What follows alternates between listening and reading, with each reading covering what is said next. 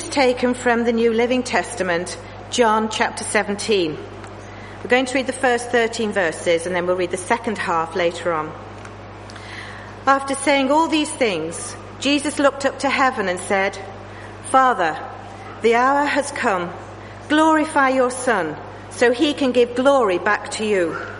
For you have given him authority over everyone. He gives eternal life to each one you have given him and this is the way to eternal life, to know you, the only true God, and Jesus Christ, the one you sent to earth. I brought glory to you here on earth by completing the work you gave me to do. Now, Father, bring me into the glory we shared before the world began. And then Jesus prays for his disciples. I have revealed you to the ones you gave me from this world. They were always yours. You gave them to me, and they have kept your word. Now they know that everything I have is a gift from you, for I have passed on to them the message you gave me. They accepted it and know that I came from you, and they believe you sent me. My prayer is not for the world, but for those you have given me because they belong to you. All who are mine belong to you, and you have given them to me, so they bring me glory. Now I am departing from the world. They are staying in this world. But I am coming to you. Holy Father, you have given me your name. Now protect them by the power of your name, so that they will be united just as we are. During my time here, I protected them by the power of the name you gave me. I guarded them so that not one was lost except the one headed for destruction, as the scriptures foretold. Now I am coming to you. I told them many things while I was with them in this world, so they would be filled with my joy. Continue reading from verse 14. I have given them your word, and the world hates them because they do not belong to the world, just as I do not belong to the world. I'm not asking you to take them out of the world, but to keep them safe from the evil one. They do not belong to this world any more than I do. Make them holy by your truth. Teach them your word, which is truth. Just as you sent me into the world, I am sending them into the world. And I give myself as a holy sacrifice for them, so they can be made holy by your truth. And then Jesus prayed for all believers. I am praying not only for these disciples, but also for all who will ever believe in me through their message. I pray that they will all be one, just as you and I are one, as you are in me, Father, and I am in you. And may they be in us so that the world will believe you sent me. I have given them the glory you gave me, so they may be one as we are one. I am in them and you are in me. May they experience such perfect unity that the world will know that you sent me and that you love them as much as you love me. Father, I want these whom you have given me to be with me where I am. Then they can see all the glory you gave me because you loved me even before the world began. O righteous Father, the world doesn't know you, but I do. And these disciples know you sent me. I have revealed you to them and I will continue to do so. Then your love for me will be in them, and I will be in them. Amen. And I've actually wanted to give a word for a long, long time, but not something particular that was burning in me. I just thought perhaps I should. And then I have to say that sometimes I think, well, some of my views probably would upset a lot of you. And, uh, and I remember uh, uh, one of the guys who came from the Bible college, uh, Glenn, I forget his name, and he, he, preached something, and he was actually looking under, under the, the chairs, and he says, are you wondering what I'm looking at? I'm looking for rotten fruit and stones because I'm going to say something that might upset you. But trust me, I'm not going to upset you or take a long time. No more than an hour and a half. Be, be, be fine." Uh, right, so John, John 17, it's, uh, it is one of my, I think, it's hard to say you've got a favourite thing in the, in the Word of God, but John 17 has spoken to me again and again and again and again.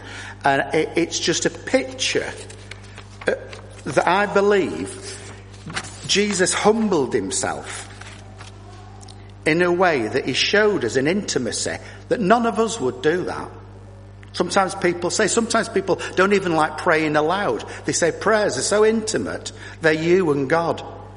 Yeah, God chose to put that prayer down in His Word, and I believe it's His Word, that we can share, we can eavesdrop on Jesus speaking to His Father. I think that in itself is mind blowing.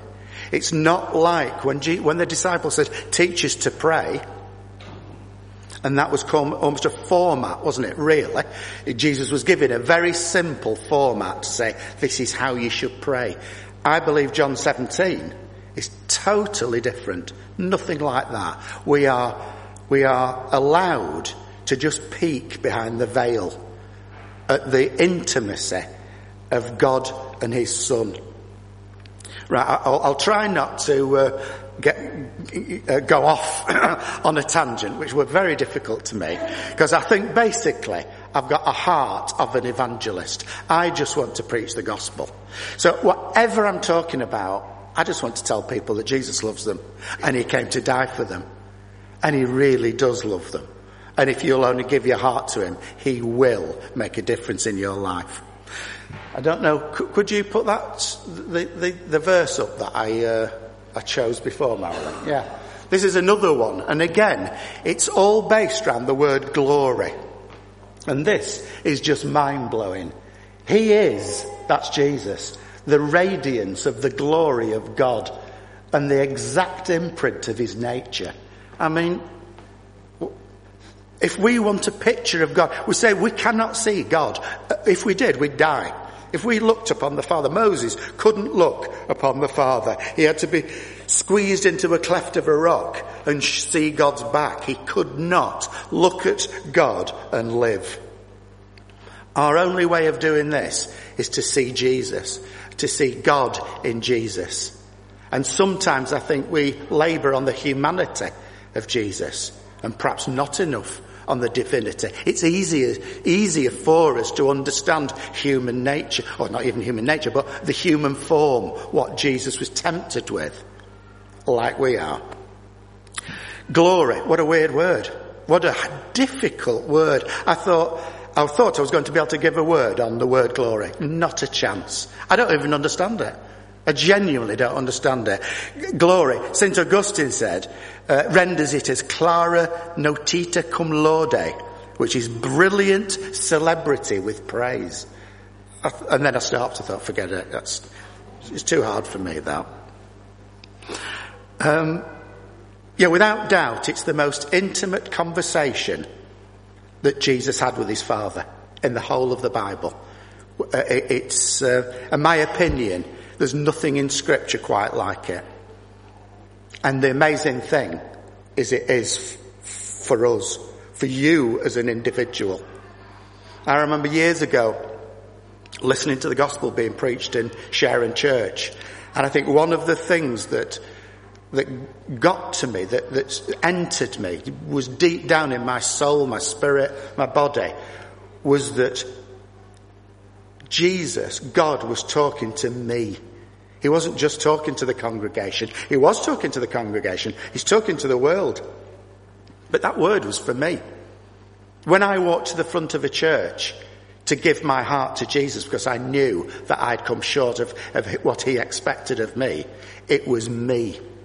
Not the sins of my fathers, not the sins of Adam and Eve, not the corporate sins of a world. It was for my sin my, whatever you want to use that word. I know it's now become old fashioned sin. We don't like using it. I was only reading it in the Evangelical Alliances magazine idea that uh, it's so difficult to, to, to, speak to a world who doesn't e- are not even aware of the meanings of some of the things we find so everyday and mundane. We've got to use new language. And I think it's a shame, but hey, if it's real, it's real. I'm very dry. And it's like a farewell prayer of Jesus. If you look where that's, where it's placed in John's gospel, he's finished everything. He's done the preaching. He's, he's, he's, he's healed people. He's people have been raised from the dead. He's done the work. And it's just before he goes to the garden. It's just before the trial. It's just before the crucifixion and the resurrection. It's his last, really, testament. It's the last word we get. It's his last teaching, in a sense, in an earthly sense. It's, it's quite different. And if I just get over that today, that, that point, that if you were to go yourselves and read, read, read this chapter, I believe it will really speak to you deep inside. It is, it's so intimate. And I think it's the intimacy of it that creates that intimacy for us. Um, verses, I'll, I'll, try and go through it uh, in three sections.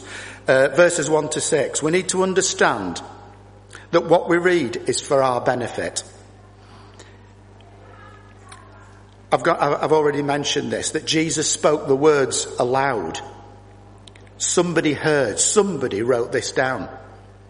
John? I don't know. I really don't. I'm not going into that, the, uh, the historicity or the correctness of the theology and the doctrine and the hermeneutics and the exegesis. I love those things. I read them, but I really think they're a little bit, you know, I, don't get them. But it, it's, it's left as a word that's God's word, God's divine living word for us to read and to encourage us, to benefit us, to do us good. And it's not because God needed to hear it. If you think about that, think about what God, what Jesus shared with God.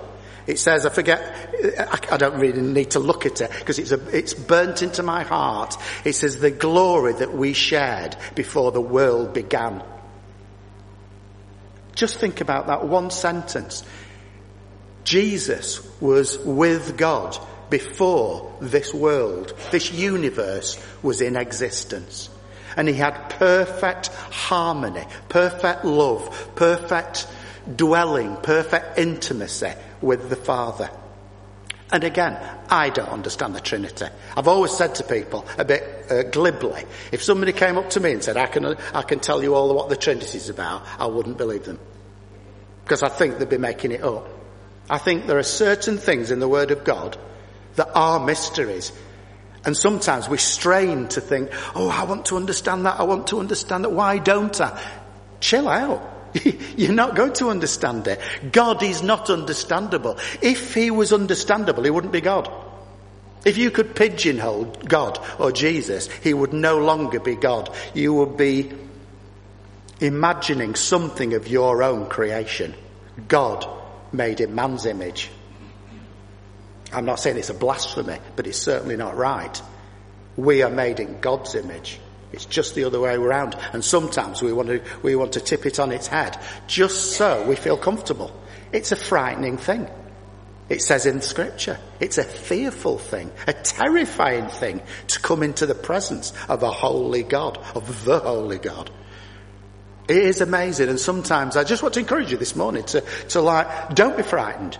Come before God face to face and be bold because it will do you some good. It may frighten you. It may upset you. It may challenge you. It may make you kind of squirm a bit. It certainly does me. When I come before God, when I really read the Word of God and I pray about it, I feel convicted. I don't feel condemned because Jesus has done that work for me. There is no condemnation to those that are in Christ Jesus. There's none. We are not condemned this morning. Jesus has done that. But we can be a little bit convicted if our lives don't kind of match up to what we're saying we do. And it's so easy. Certainly for myself, I do like talking about Jesus. I talk to Jesus, about Jesus to my colleagues all the time. And they are waiting. I can just tell they're actually there waiting for me to swear or to do something. And somebody, after working there for two and a half years, went, oh, I heard you swear then, Gary. I said, I didn't. I said, flipping. But they were just, and I'm thinking, wow, how amazing. But were, you, did, you did, you did, you did. The, the, there's things that we're not even aware that we do because we are who we are. That God has done something, done a work inside us. He's transformed us. We are not of this world. It, it says so in here. It says so in Jesus' prayer. They're not of this world. To, we're going to stay in this world and we've got to. We've got a job to do. And that job is to tell people the good news about Jesus. Not to beat people up, not to judge them. We've no right to judge anybody. We can't help it sometimes. We have to make judgments, but we shouldn't be judgmental in nature. God is a judge. And I've heard people say, oh, how judgmental is that? Well, you can't call God judgmental. God does judges. He will judge us, but he's not judgmental. He hasn't got a spirit of judgmentalism, if that's the right word. He doesn't go around pointing the finger and squashing us and cowing us. He actually embraces us, lifts us up, loves us, and protects us. He's just amazing. Jesus cries out to the Father and in doing so informs us of the closeness he has with the Father and has had for all eternity. He also tells us that it's finished. It's completed. He's done that work. It is finished. When Jesus was on the cross, he said, it's finished. It's done. I believe I read a book uh, years, years and years ago uh, that I was given when I was in the police. I was asked to do um, a uh, book review. And it, I think it was just to see how you were academically and whether you could speak in front of a, a group of people. And believe it or not, they gave me C.S. Lewis's um, Out of a Silent Planet. It's one of the cosmic trilogies that C.S. Lewis wrote. And there's a verse in there, there's a, there's a paragraph in there, a section where this guy is fighting another guy, another man, on a distant planet that actually is the devil.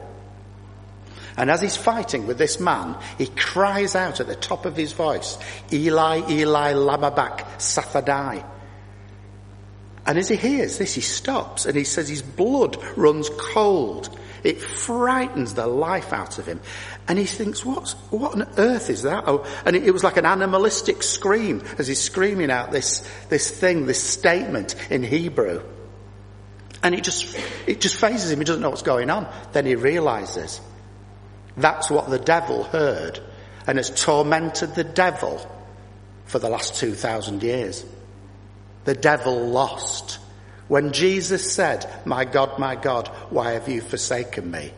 He was cut off from the Father. That intimacy that I'm explaining to you now, that prayer on the cross at a point in time, that intimacy was severed.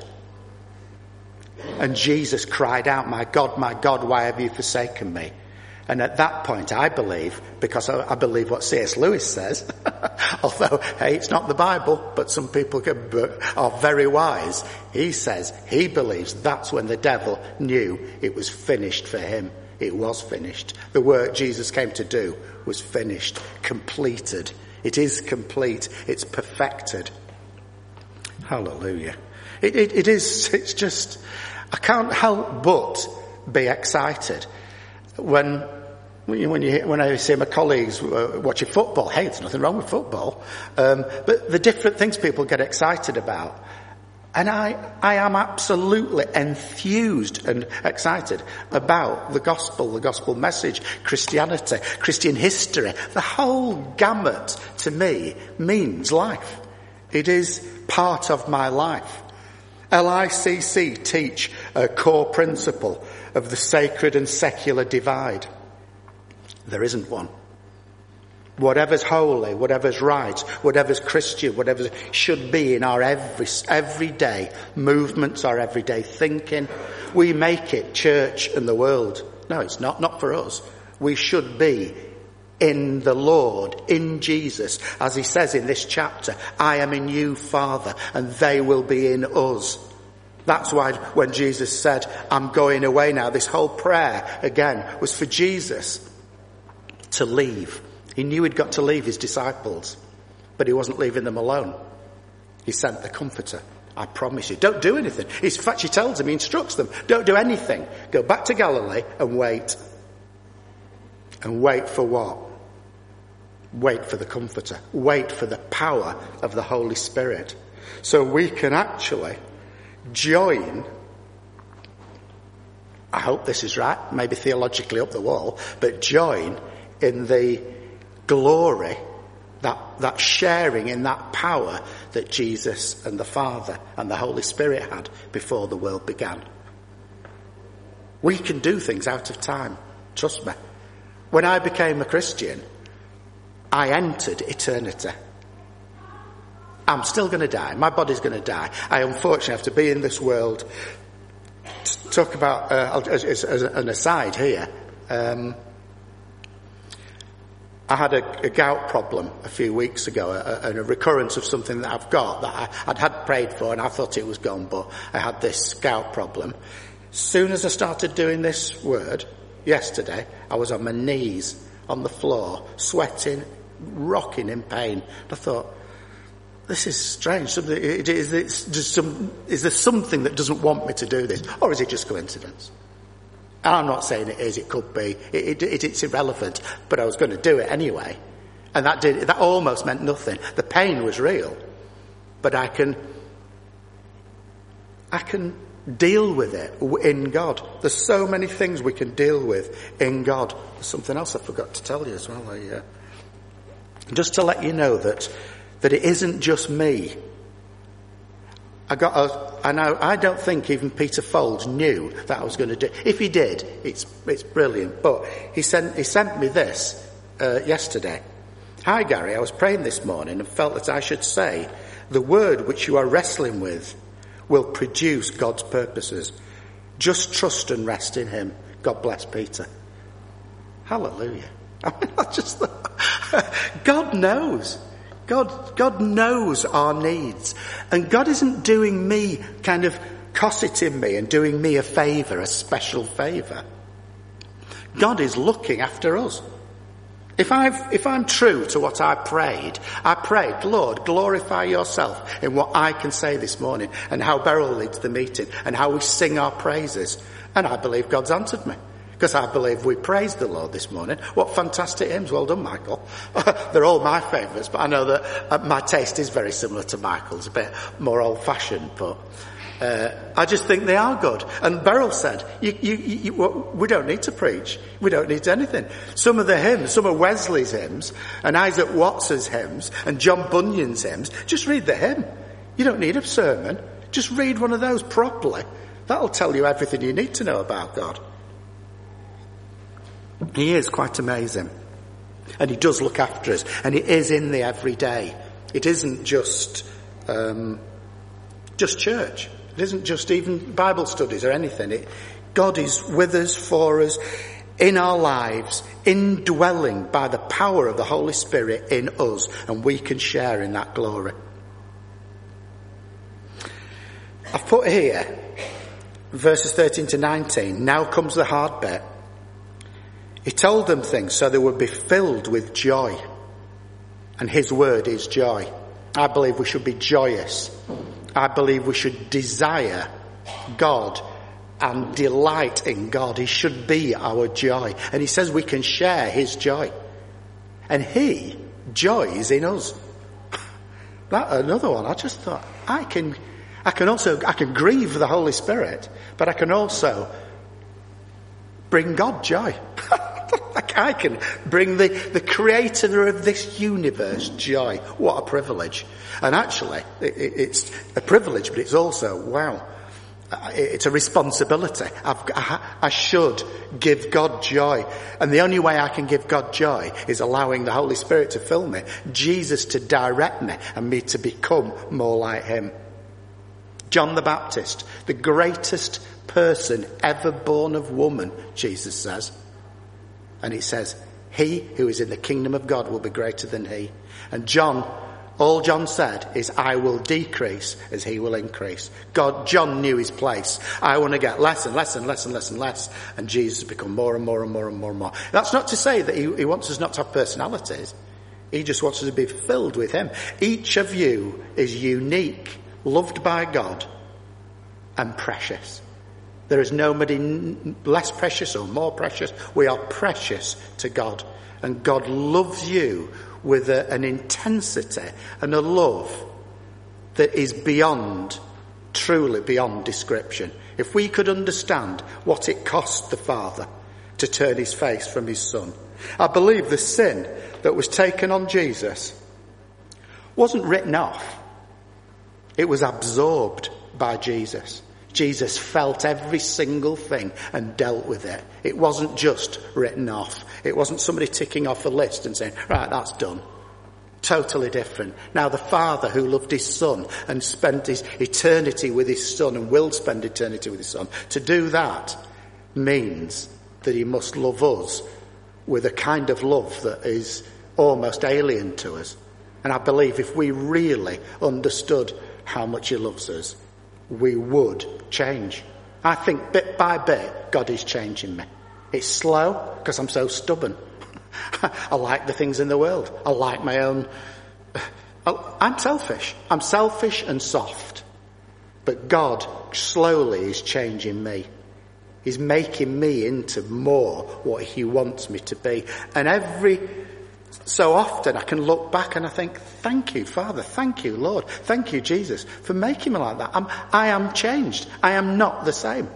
I've, I can not remember the last time I got angry, properly angry, uh, say driving a car or anything. I just don't do it. And it's not because I've suddenly developed this five point theory of following some book that, some Christian book or whatever, or a worldly book that's made me cool. It's because I've drawn close to Jesus. I've drawn close to God. I read His Word. I read it properly, if I can say that. I read it. I want to read it. Yeah, bad word. I can't, I can't think of another word. I read it in the Spirit. I, and, and it's not the how much you read. I think we should read a fair bit, but it's how you read it. It's reading it, praying about it and reading it and doing it regularly. We do need to do it regularly. You can't just pick the Bible up and then, and oh, I'll read it next week. You, you, can't do that. You cannot do that. It's like saying, oh, I'm not going to eat um, for a few weeks, I think. I won't eat. You'll soon uh, realise that you can't do that. And neither can we do with the Word of God. Sorry, I'm going off again now. Right, the hard bit. So the filled with joy, it is a word. Uh, the word, the world is going to hate them. It's a given. Jesus is the antithesis of this world system. I'm not saying everything in the world is bad. Far from it. It's God's creation. But there is, there is a world system, a power in this world that, that hates God, hates Christians, hates the disciples. They're not going to be taken out of the world, but protected from the evil one. Make them holy by your truth. Teach them your word, which is the truth by the power of God's name. When I said before, there are mysteries which I do not understand. That's one of them. I don't get it. The power of His word. You mean like some incantation? If I said Jesus, Jesus, Jesus, Jesus, Jesus enough times, things are going to happen. I don't think. I don't think it's that. But I don't know the power of His word. I don't get it. I do know and I've experienced this, that when I've prayed, and I've prayed, Father, in the name of Jesus Christ of Nazareth, just saying that, I don't know what it is, but things seem to have happened. Prayers seem to have been answered. I feel better saying it in the name of Jesus, in His name. Now we can't glibly just use it. There's a story somewhere about, um, were the brothers of Sceva? Or whatever. They tried to use Jesus' name and it really backfired on them. They wanted power just for their own ends. And it's a demon possessed man nearly ripped them to shreds and they all ran off naked. So you can't come to it glibly. You've got to know what you, you're doing. You've got to mean it. It's your heart. It's not even being clever. You don't have to go to Bible college and things like that. You have to just mean it in your heart. Mean what, what, what, what you're saying, what you're doing. And when I said that now comes the hard bit, it's because it's for us. It is for us. These, the, this prayer was for those who will believe from what the disciples have left as a, as a written record. You've got to understand that when, when Paul and John and Luke and Matthew and Timothy, when all these things were being written and Titus and all these books were being written, they didn't have the Bible. They didn't go and copy a bit off here and a bit. Of, they didn't have it. They had the Old Testament. That's why Isaiah is mentioned so much. When it mentions Jesus, it mentions Isaiah. Because there's so many prophecies that Isaiah was prophesying the coming of the Messiah. But they didn't have it. It's specifically for us. And it's personal. And that makes it hard, I think. When we know it's right, is it up close and personal? This is an up close and personal prayer and it includes you. And that can sometimes make us feel a bit uncomfortable. Maybe we're not, and maybe we're, we're, there are things going on in our lives that are, we're finding really difficult. We can't deal with. There are a, a multitude of things. And when we draw close to God in this personal way, it can make us feel uncomfortable. But trust me, it can also give you such freedom, such liberty, such joy by letting Jesus do it. Let Jesus do what only Jesus can do. Don't try and do what he can do. You can bang your head against a brick wall by, oh, I want to do this, I want to do that, I, I feel an urge to do this. Let Jesus do it. He, he, wants you to work, he wants you to read, he wants you to study, he wants you to do everything. And if you're in a, a secular job, he wants you to be in your secular job. My daughter at the moment is torn between wanting to leave becoming a teacher and do something for the Lord full time. And I've tried to encourage you so many times with this sacred and secular divide bit that God loves her and uses her just as much where she is in what she's doing in a teaching job, in the position she's got in church. She doesn't have to go to be a missionary. Not, she might do, she might do, but sometimes we can get upset thinking God's not using us. He uses you if you allow him to use you in, in everyday life. I'm going to finish shortly. If, um, and I, also this, I think, reveals the Father to us. As I said before, it's so hard, so difficult sometimes to understand God. We'll never come to a full understanding, but even understand a teeny bit of God. It's, Jesus reveals the Father to us and will continue to do so. Then God's love for Jesus will be with us and Jesus will be in us. The baptism is the Holy Spirit is needed. It's important. It's essential. We need to be baptized in the Holy Spirit. All the way through scripture, I read, they became Christians and they were baptized. They had a baptism of water, but they also had a baptism of fire. And if, if, so if you're not, haven't been baptized in the Holy Spirit, ask the Lord. I don't know, uh, there's loads of arguments of evidences of these things. I think that's completely irrelevant. Just ask the Lord to baptize you, give you that power, that extra power that I believe this is what Jesus is talking about. And we do this so the world will believe us. That power, what Jesus was talking about, he says, so they will, be, the world will believe the disciples, they believe what, they, what they're saying.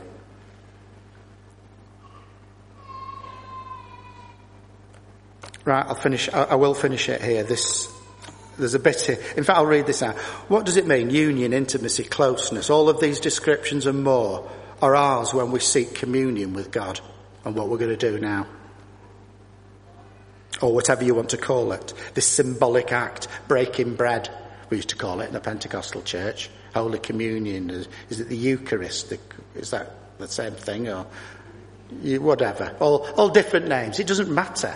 It's we are gathering round the Lord's table to have that intimacy with Him. And it is a very, we do it together, but it's also in our hearts.